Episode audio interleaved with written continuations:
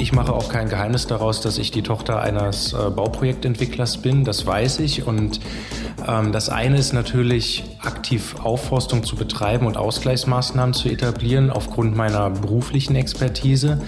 Aber wir haben uns sehr stark auch eben mit der Q Real Estate als Partner zusammengesetzt und gesagt, wir möchten eben auch in der zweiten Handlungssphäre der Vermeidung aktiv werden, weil wir sind uns auch bewusst, dass äh, in der heutigen Zeit viel Greenwashing betrieben wird. Das ist der Immobilieros-Podcast von Immocom. Jede Woche Helden, Geschichten und Abenteuer aus der Immobilienwelt mit Michael Rücker und Yvette Wagner.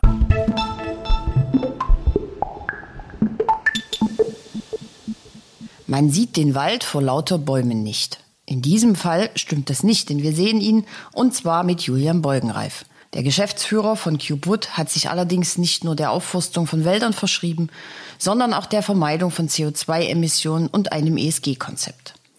Die gekauften oder gepachteten Waldflächen sollen wieder fit gemacht werden. Die CubeWood ist eine gemeinnützige GmbH in voller Absicht und eine Tochterfirma des Projektentwicklers Cube Real Estate. Wir sprechen über nachhaltige Bewirtschaftung, ökologischen Mehrwert, Holz aus Übersee und den Mammutbaum. Beim Thema ESG steht im Mittelpunkt, wie man als Unternehmen den roten Faden auf und das Team mitnimmt. Noch mehr Infos zum Thema Holz gibt es auf immocom.com und natürlich auch zu allen anderen Themen der Immobilienbranche. Am besten gleich unsere Newsletter abonnieren. Jetzt viel Spaß mit Julian Beugenreif.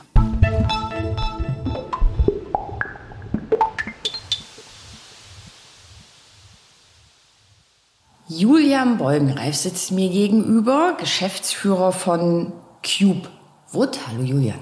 Guten Morgen. Wir fangen mal mit einer kurzen Fragerunde an. Sehr gern. Wie heißt denn dein Lieblingsbaum? Ähm, der deutsche Name ist der Mammutbaum oder der Riesenmammutbaum. Der lateinische Name, den man immer dazulernen muss als Gärtner, ist Sequoia dendron giganteum. Bitte nochmal.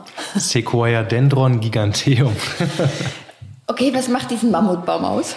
Ähm, der Baum ist eigentlich äh, der Rekordhunter unter allen Lebewesen, weil er bis zu 120 Meter hoch wird. Ich glaube, der Rheinturm ist 274 oder 47, also die Hälfte ungefähr davon. Und gemessen an Größe und Masse ist es tatsächlich das größte Lebewesen der Erde und auch eins der ältesten. Also Linden können 1200 Jahre alt werden und solche Bäume bis zu 3000 Jahre. Okay, also der Podcast hat sich schon mal vollkommen gelohnt, weil Gut, dann kann ich jetzt heimgehen. so, ähm, wie heißt dein Lieblingswald? Ah, es ist der Odenwald. Ich habe als Kind dort gelebt, nachdem ich in Berlin geboren tatsächlich bin und dort weggezogen bin als Kind, habe ich so einen großen Teil meiner Kindheit dort verbracht und das sind einfach prägende Kindheitserinnerungen, wenn man jeden Sommer im Prinzip draußen verbringt. Was macht einen schönen Wald aus? Schön ist, ähm, für mich ist es eigentlich nicht immer nur das Optische, es ist einfach auch das, das Akustische, das Zusammenspiel zwischen dem Licht, natürlich nur nicht Wald an sich, sondern natürlich auch Lichtungen oder Bäche und ganz, ganz viel spielt die Akustik damit in einem Wald. Also Vögel, Zwitscher. Vögel, Wassergeplätscher und das Rascheln der Bäume, das ist eigentlich das, was es noch mehr ausmacht als tatsächlich das Optische. Okay, so, jetzt haben es alle begriffen, es geht heute um Wald. ähm, woher kommt denn deine Faszination für Wald und Bäume? Also das eine ist natürlich so die, meine Kindheitserinnerung. Ich habe ehrlicherweise nach dem Abitur sehr lange nicht gewusst, was ich tun soll und war dann direkt nach dem Abitur mit dem Rucksack unterwegs von Bordeaux bis nach Santiago, über 1000 Kilometer zu Fuß, um einfach für mich abzuschalten und habe tatsächlich sehr oft im Wald geschlafen. Also einfach draußen, ohne in Hotels oder sowas zu gehen. Und für mich ist es im Prinzip immer eine gewisse Verbundenheit gewesen. Wir haben auch als Kinder, wenn wir Urlaub gemacht haben, nie in einem Hotel geschlafen. Das war immer Camping. Und diese Form der Naturverbundenheit hat sich dann eben durchgezogen. Und ich habe irgendwann gedacht, ich mache was mit Pflanzen. Das habe ich sehr plakativ ausgesucht. Und ehrlicherweise, weil ich ähm, 2010 Abitur gemacht habe und dort G8 und G9 fertig war und die Wehrpflicht abgeschafft wurde, äh, gab es keine Plätze an den Unis für mich. Mein Abi war nicht gut genug und dann habe ich eine klassische Gärtnerlehre gemacht. Und eigentlich hat sich so die Begeisterung an der Pflanze an sich bis heute durchgezogen. Okay, du bist ein Fachmann für Arboristik. Steht in der Pressemitteilung. Ähm, genau. Das ist Baumpflege, oder? Was ist? Oder? Ähm, Im weitesten Sinne Baumpflege, aber auch Baumwissenschaften. Also ähm, was, was studiert? Also was studiert man dann? Also du bist gelernter Gärtner und genau. dann? Also ich bin gelernter Gärtner für Garten- und Landschaftsbau. Das ist, ähm, mein allererster Chef hat sehr treffend damals formuliert zu sagen, Gartenlandschaftsbau ist eigentlich ein Riesenschnitzel auf dem Teller und das, was man mit Pflanzen zu tun hat, ist es die Petersilie an der Seite. Was mich etwas betrübt hat, aber ich hatte auch immer Spaß an bautechnischen Themen. Ähm, klar ist aber, dass man natürlich in einer Gärtnerausbildung in dem Sinne weniger wirklich mit Bäumen zu tun hat, weil einfach die Baumpflege an sich zu speziell ist, um sie in der Gärtnerlehre zu lernen. Und ich bin über drei Ecken dann im Studium der Landschaftsarchitektur nebenberuflich als Werkstudent in die Arboristik und Baumpflege gerutscht. Okay, daraus erklärt sich äh, deine Kompetenz für deinen neuen Job. Ähm, Unter anderem, ja. Ja. Cubewood heißt das neue Unternehmen. Bist du Geschäftsführer seit äh, ein Februar, paar, genau, Monaten, Februar genau. Jahres. Was macht den Cubewood? Also im Prinzip ist CubeWood ähm, oder kann man sagen, dass CubeWood aus zwei verschiedenen sehr wichtigen Handlungssphären besteht. Das eine sehr offensichtliche ist ähm, eine Form von Ausgleich. Also ich mache auch kein Geheimnis daraus, dass ich die Tochter eines äh, Bauprojektentwicklers bin. Das weiß ich und das eine ist natürlich aktiv Aufforstung zu betreiben und Ausgleichsmaßnahmen zu etablieren aufgrund meiner beruflichen Expertise. Aber wir haben uns sehr stark auch eben mit der Q Real Estate als Partner zusammengesetzt und gesagt, wir möchten eben auch in der zweiten Handlungssphäre der Vermeidung aktiv werden, weil wir sind uns auch bewusst, dass äh, in der heutigen Zeit viel Greenwashing betrieben wird. Das ist ähm, in aller Munde das Thema. Und wir waren uns sehr schnell einig, dass im Prinzip das Gesamtkonzept der Cube Wood nur funktionieren kann, wenn wir uns aktiv auch an der Vermeidung von CO2 beteiligen oder eben äh, Verbesserungspotenzial in den Abläufen des Bauprojektmanagements betreiben. Und das ist eben erstmal, ich sag mal, heruntergebrochen auf die CO2-Reduktion. Und diese zwei großen Handlungssphären sind im Prinzip das Gesamtpaket der CubeWood. Okay, also das heißt, äh, ihr kauft, ihr wollt Wald kaufen, ihr habt schon Wald gekauft, also es gibt, äh, wir sind momentan in, ähm, wir suchen sehr stark, beziehungsweise wir haben auch schon einige Flächen angefragt und äh, sind sozusagen in Verhandlungen. Ein paar davon sind als Pacht was äh, uns persönlich. Also ihr kauft und ihr pachtet. Genau. Also es gibt zwei Modelle. Ähm, das Kaufen ist natürlich, ich sag mal, der einfachere Weg, weil wir sicher gehen können, dass der Wald so erhalten bleibt. Ähm, allerdings natürlich muss man sagen, dass bei der Pacht es eine Frage der Interessensabwägung ist. Also wir möchten einfach nicht, dass der eigentliche Eigentümer nach zehn Jahren sagt, ich möchte das nicht mehr und ich verändere den Wald. Das liegt nicht in unserem Interesse. Also ist Pachten mit ein bisschen mehr Verwaltungsaufwand verbunden. Aber letzten Endes, wenn man offen miteinander redet und diese Interessen abwägt, lässt sich auch aus der Pacht heraus im Prinzip etwas erreichen, was beide Seiten zufriedenstellt. Und das ist eben ein urwaldähnlicher Zustand beziehungsweise ein gesunder Wald. Und je nach Fläche beispielsweise, wenn es um Monokulturen oder sowas geht, die abgestorben sind, ist ja schon mal viel erreicht, wenn dort Mischwälder in Form von Naturverjüngung nachgepflanzt werden. Was sucht ihr denn für Wälder? Also welche Größenordnung gibt es bestimmte Favoriten?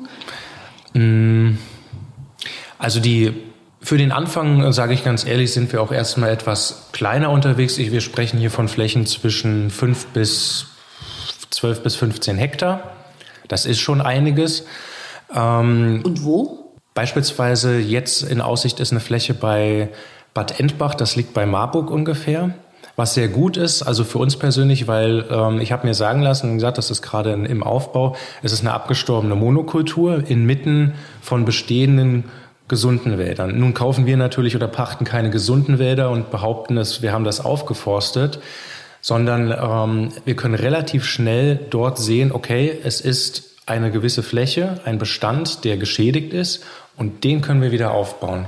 Und vor allem in das Gesamtkonzept oder in die umliegenden Waldstrukturen, beziehungsweise da steht ja noch wesentlich mehr mit, das dort integrieren. Okay, ähm, Du bist ja jetzt Geschäftsführer von CubeWood. Ihr forstet auf. Aufforstung kostet viel Geld. Der Burgenkäfer, wir wissen alle, wie die, wie die Wälder aussehen. Ähm, wie funktioniert das Finanzierungskonzept?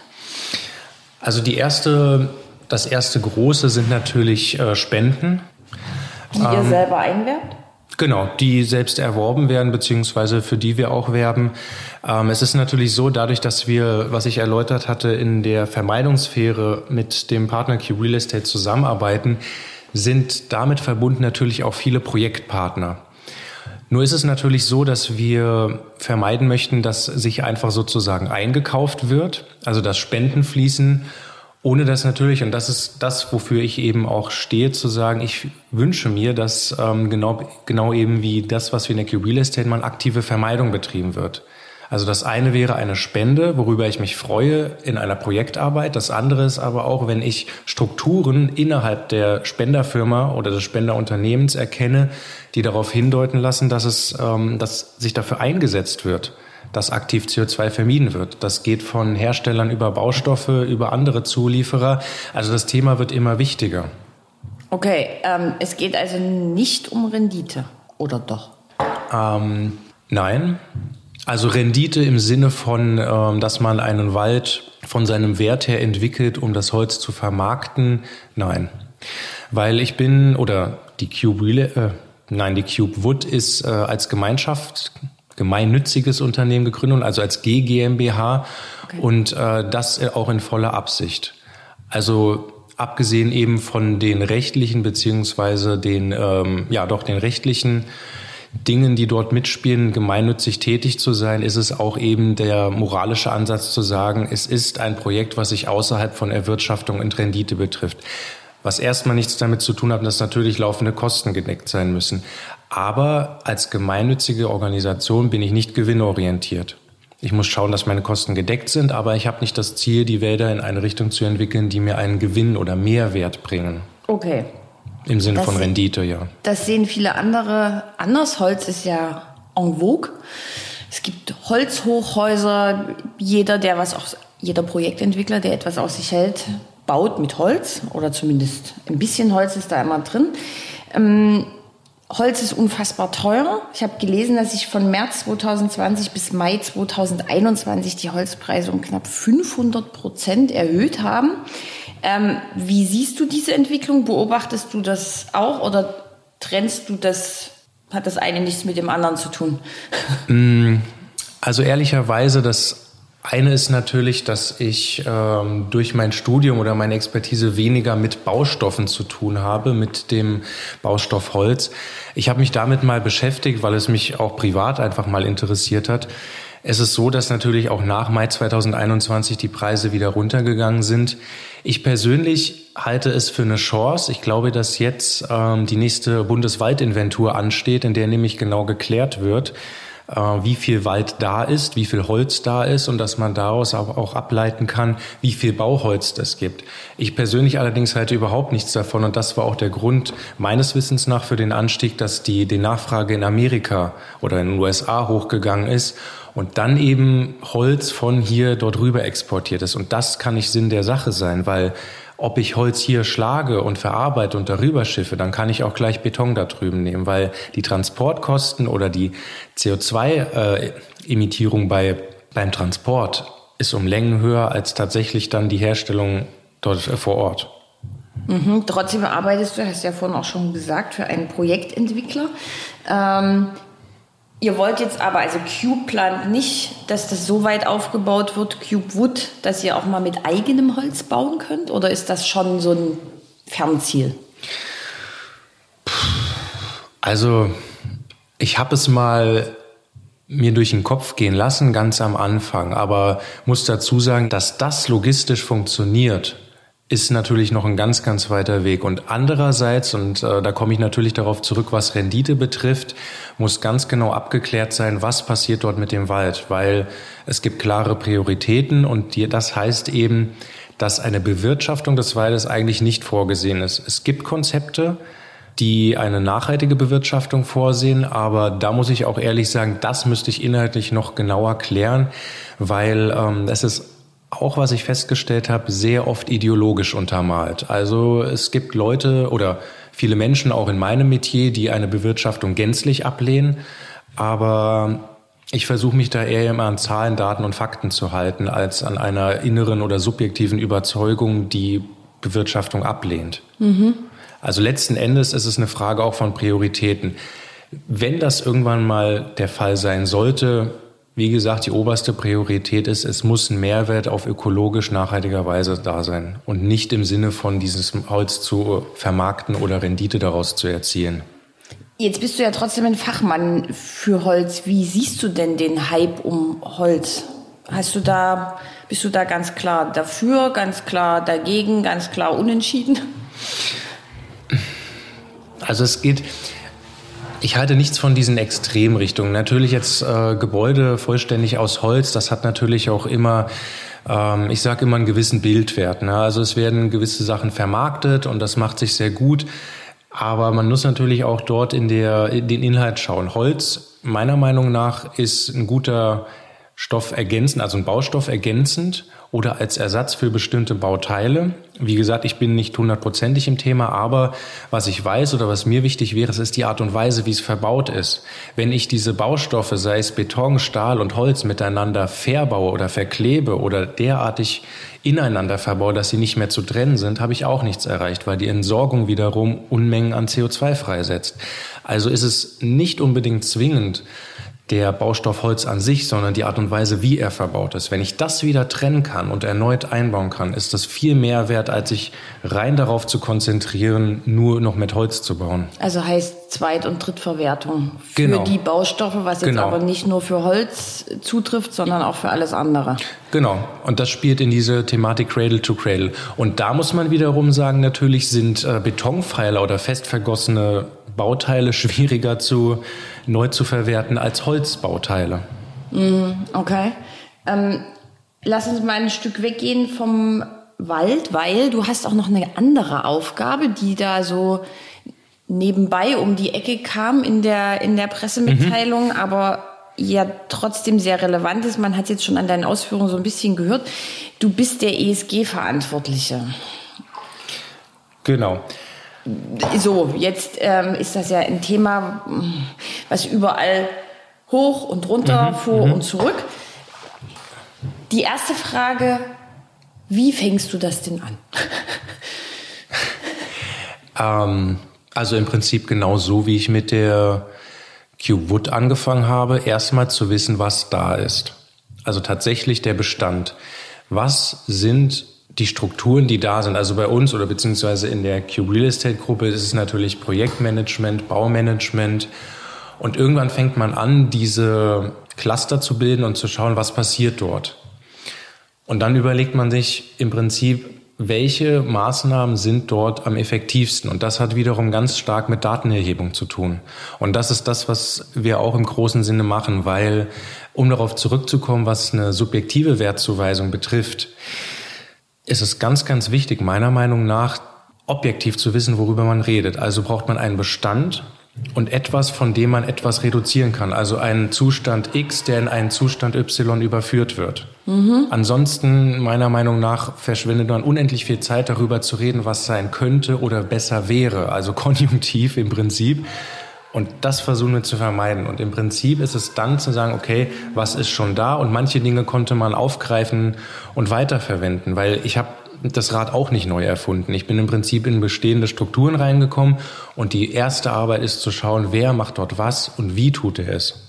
Und dann geht es eben darum, innerhalb dieser riesigen Wertschöpfungskette zu schauen, okay, wo sind die Schnittstellen? Wo hakt's? Aber, äh, aber wie fängst du das an? Hast du dir vorher überlegt, du machst das von Abteilung zu Abteilung und hast dir eine Matrix gemacht, was untersuche ich da alles oder wie stelle ich mir das vor?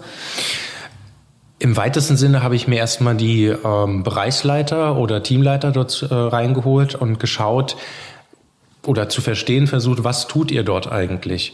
Und was sind Themen, die euch interessieren können, beziehungsweise die euch überhaupt betreffen? Ich brauche einen Projektmanager weniger mit Baumaterialien und äh, Cradle-to-Cradle-Themen. Das ist im Baumanagement angesiedelt. Der Projektmanager aber wiederum interessiert sich für Arten der Finanzierung. Also es ist ganz klar im Prinzip zu schauen, die Themen, die was bringen, müssen auch den richtigen Personen zugewiesen werden. Mhm. Okay. Aber wie man etwas anfängt, ähm, sage ich ganz offen und ehrlich, habe ich in der Thematik nicht studiert. Ich habe es einfach gesagt, einfach gemacht. Mhm. Und das ist eigentlich im weitesten Sinne auch die, die ergiebigste Form, weil klar, da werden auch Fehler gemacht oder man stellt fest, dass gewisse Dinge keinen Sinn gemacht haben, ja, dann macht man es halt anders. Und du erarbeitest jetzt daraus ein, ein, ein ESG-Konzept oder, oder ihr fangt jetzt so Schritt für Schritt an? Kannst du mal vielleicht ein, zwei Beispiele mhm. nennen, was ihr da jetzt konkret angeht?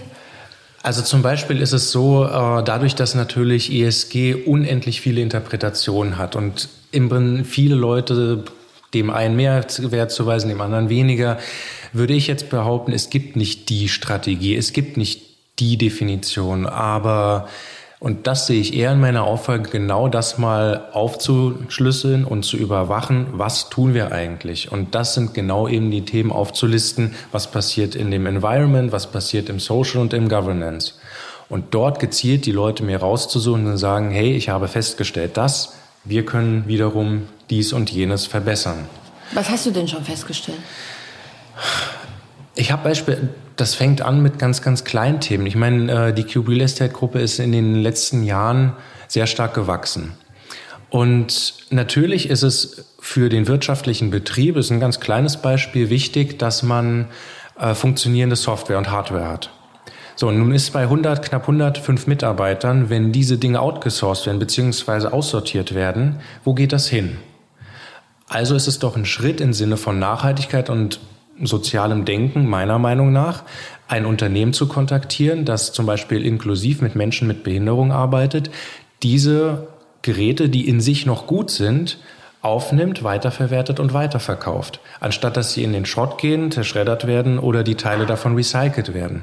Okay. Und das sind also das sind auch interne Prozesse. Natürlich, äh, das sind diese zwei großen Bereiche. Das eine ist das Interne. Was machen Mitarbeitende? Was passiert in den internen Strukturen? Das andere sind natürlich die Projektebenen. Und das ist im weitesten Sinne im Prinzip die interne Nachhaltigkeitstaskforce. Genau eben diese Schnittstellenbildung und Prozessoptimierung.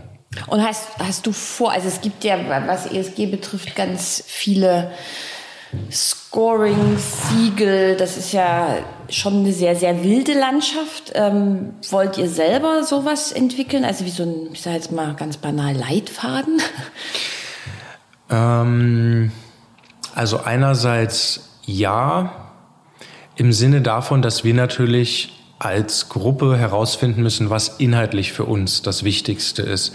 Andererseits, und das sage ich auch ganz ehrlich, es ist eine Abwägung, zum Beispiel wenn es um Zertifizierungen geht von BREEAM, LEED oder DGNB, äh, muss man natürlich offen sagen, als Wirtschaftsunternehmen oder beziehungsweise die Cube Real Estate Gruppe, ausgenommen jetzt ich, ich bin kein äh, Wirtschaftsunternehmen im eigentlichen Sinne, ist natürlich darauf angewiesen, am Markt zu bestehen. Also ist es auch wichtig zu wissen, was Investoren oder der Markt fordert an Zertifizierung, was nichts Schlechtes ist weil es dazu führt, dass wir in vielen Teilen ja schon eine Richtung vorgegeben kriegen. Und das ist eigentlich der Weg, diese beiden Dinge abzuwägen. Weil das, das habe ich ja schon gesagt, wir brauchen das Rad nicht neu erfinden. Es sind Dinge dort, aber es geht eben auch darum, das inhaltlich zu prüfen. Und das machen wir auch in der Taskforce ganz klar zu sagen, was bieten denn diese einzelnen Siegel? Was ist das? Wo machen die Siegel Abstriche? Wo gibt es Doppelungen? Also da gibt es inhaltlich unendlich viele Richtungen. Und dort innerhalb der Gruppe abzuwägen, was ist das Richtige für uns als Gruppe, was gibt auch inhaltlich was. Und wenn das getan ist, dann haben wir die Zeit und den Raum auch festzustellen, was können wir denn on top machen.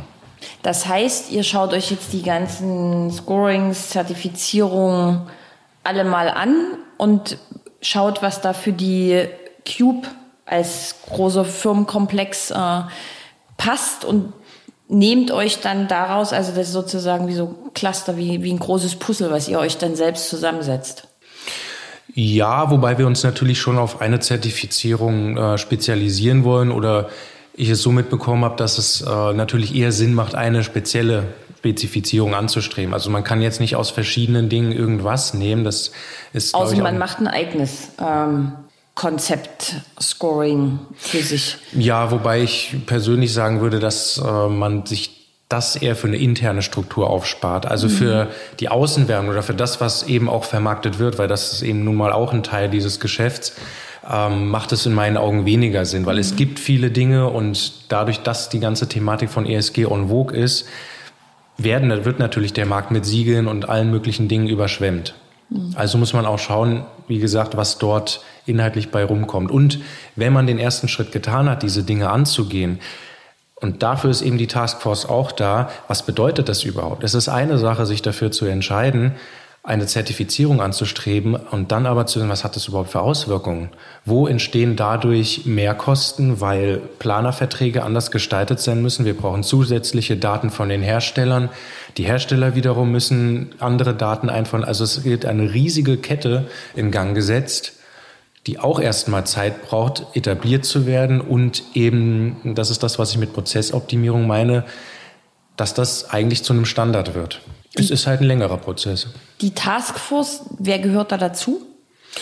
Im weitesten Sinne ein Großteil der Bereichsleiter, um das eben auch äh, unter den anderen Mitarbeitenden zu streuen, sozusagen thematisch.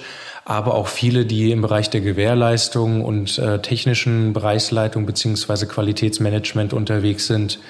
Das ist im weitesten Sinne so die, die Aufstellung. Mhm, okay was mich immer sehr interessiert ist, wie, wie wird das denn im, im Team aufgenommen? Sind, also, wie macht ihr das, alle mitzunehmen oder sind die sowieso schon alle mit dabei? Ja, das ist immer einzelfallabhängig. Also es gibt, ähm, es ist natürlich immer, wenn neue Prozesse etabliert werden, heißt das für manche Leute, ob Projekt- oder Baumanagement, ein Mehraufwand. Und dann muss aber, oder in meinen Augen, und dazu bin ich auch dort, zu vermitteln, Warum ist das so? Und was kann man gemeinsam daran tun, dass es eben nicht mehr ein Mehraufwand wird? Weil sonst im Prinzip entsteht meiner Meinung nach auf der anderen Seite Reaktanz, also eine Form von Ablehnung, weil nicht verstanden wird, dass das, also dass diese Verbesserung eigentlich einen Sinn hat. Also es ist viel Netzwerkarbeit, viel Vermittlungsarbeit. Und dann, das ist, habe ich auch schon festgestellt, und das sage ich ganz ohne Wertung, die Vorstellung, was tatsächlich nachhaltig ist, ist sehr, sehr subjektiv behaftet. Also ich bin schon an Mitarbeitende herangetreten mit einem Verbesserungsvorschlag und mein Gegenüber hat keinen Handlungsbedarf gesehen, weil er das, was bereits vorherrscht, als nachhaltig empfindet. Und dort gibt es kein richtig oder falsch oder besser oder schlechter. Nur jemanden eine, die Dringlichkeit einer Handlung zu erläutern, obwohl er selbst keinen Handlungsbedarf sieht, ist wirklich schwierig. Weil das genau führt wiederum zu Reaktanz. Und es ist eben genau diese Thematik, vermitteln, Netzwerken und abwägen, Interessensabwägung. Okay. So, jetzt haben wir zwei große Themen abgearbeitet. Wald und ähm, ESG. Julian Beugenreif, vielen, vielen Dank für das Gespräch. Sehr gerne. Und äh, viel Spaß beim Wald anschauen. Du, du schaust dir dann die Wälder auch an, du fährst da auch rum und gehst dann da durch den Wald? Ja, genau. Also deswegen ist auch äh, jetzt die, das erste Ziel natürlich Wälder zu suchen, die nicht ähm, ganz tief im Süden oder Norden hängen, sondern eher im weitesten Sinne Ruhrgebiet und Rhein-Main-Gebiet. Wo auch ich meine persönlichen Kontakte habe, da lässt sich dann noch ein bisschen mehr sozusagen oder ein Mehrwert gewinnen. Aber bis jetzt sind die Flächen maximal 130 Kilometer, wo man wirklich auch hinfahren kann. Ah, die, die Leuchtturmpolitik von Tilman Gartmeier kommt da auch wieder ins Spiel, dass er mal gesagt hat, es muss alles so im Umkreis sein. Gut. Julian, vielen Dank für das Gespräch. Sehr gerne.